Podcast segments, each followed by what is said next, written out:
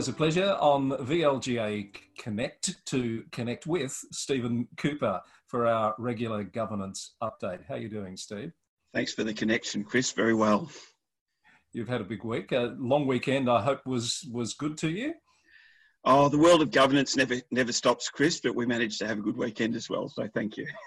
And you've done at least one candidate information session for the VLGA since we last spoke.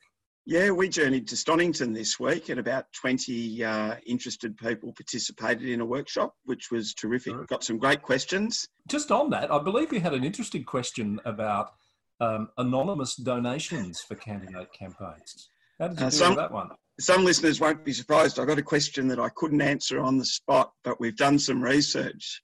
Um, and this is the question about the declaration of donations by candidates to elections. And someone said, well, what about an anonymous donation on GoFundMe?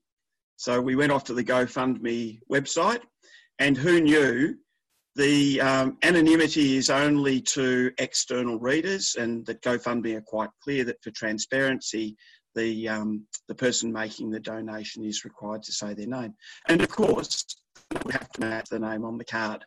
So otherwise, the donation can't happen. Makes makes perfect sense when you think about it. All right, so the process of implementation for the Local Government Act uh, continues, uh, continues apace. Um, you've been looking at the material on the Engage website. Um, some observations you wanted to make about the language that's been used? Just for clarification, Chris, um, on the website they talk about pathway documents, and um, I checked this during the week the reason for the term pathway is that the intention of the Minister and Local Government Victoria is a co design of good practice materials. However, in the interests of um, compliance with a number of clauses, particularly by the 1st of September, um, mm. There's a series of doc or draft documents that we've called them that have been released early. These are on the pathway to that best practice, and that's why um, the the website uses the term pathway documents. What's the level of engagement through the website being like from from what you can see? Um, there's some pretty good stats. There's um, look, the number eludes me, but there are a lot of people logging on to the Engage website. Probably the more interesting thing is, Chris, that um, only a much smaller proportion, sort of 10 to 20% of people are actually making comments. So there's a lot of visitation, but far less activity. And I think the encouragement for anyone in the sector would be if you're going to take the time to uh, to log on to the Engage website, make a comment as well because you are a stakeholder in the uh, implementation of the 2020 legislation. So, um, some of the elements that are underway, the integrated strategic planning framework, the co-design process, where that's at. So, there's a survey um, on the Engage website which basically asks a series of questions around the maturity of your council in regard to integrated strategic planning, right through from a community plan down to performance reporting and everything in between.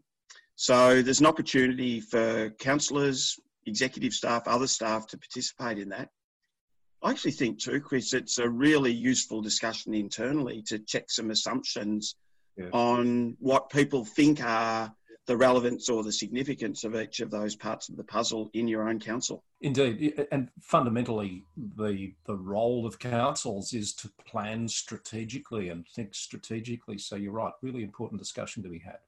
I think so too, Chris. And when you think about the 1989 Act, it really made a leap from a community plan, if there was one, to a council plan, to the budget, to performance reporting the additional maturity in the 2020 Act is to build in um, a financial strategy, an asset strategy, a rating and revenue strategy um, into that framework to, you know, to get a far broader picture and a better basis on which planning can be made. We've talked a bit in the past about the various training elements. So there's the mandatory training for candidates prior to the election, the council law induction training that comes obviously post election. Um, there's some design work going on there too. There is a survey on that website at the moment, Chris, and I think for any there's a all of the councillors out there who went through an induction program in 2016 or even 2012 will have a really strong view about what um, really works, what's important in that induction process. Um, and there's a real encouragement to hear from councillors rather than for the, for the elected to have a model just inflicted on them. So um, great encouragement, get on board and, um, and actually participate in that survey. It makes a lot of sense that you'd get uh, the thoughts of uh, existing or, or previous councillors as to what did work or what didn't work when they were inducted last time around. Yeah, I think you're right, Chris. And as we know, the role of the councillor sits at, you know, between two ends of the spectrum. At one end, there is this high level strategic planning, you know, leading to delivering the best outcomes that we can. At the other end, there is a bit of a compliance conduct minefield. And part of the induction process is to alert councillors and to help keep them safe from unwittingly um, breaking the rules, if you like.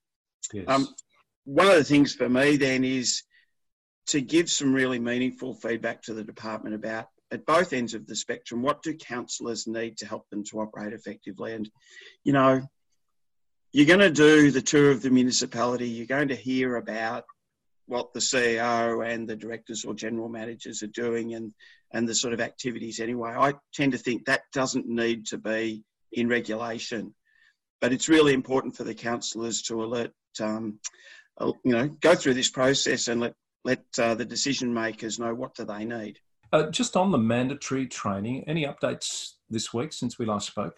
Only that the electoral regulations are imminent and that they'll be followed by some detail about um, the content of the mandatory training and the time frame within which it will be delivered.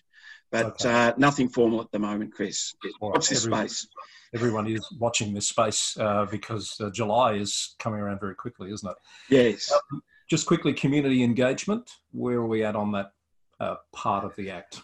Uh, likewise, Chris, there will be a, um, an engagement process on the on the website commencing very soon. It's a really good opportunity, I think, for um, councils, councillors, executive to consider where are you at on a scale of maturity. Um, a lot of councils will have um, a consultation toolkit, for example, some mightn't have that.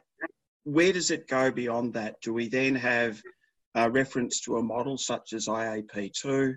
Um, are the community sort of, do they have a level of clarity about when the council will consult? How do they feel? Um, yeah. Does the local community feel like it's never consulted or that it's over consulted? Um, and it's there sort of a sense of linkage then, you know, from consultation to action.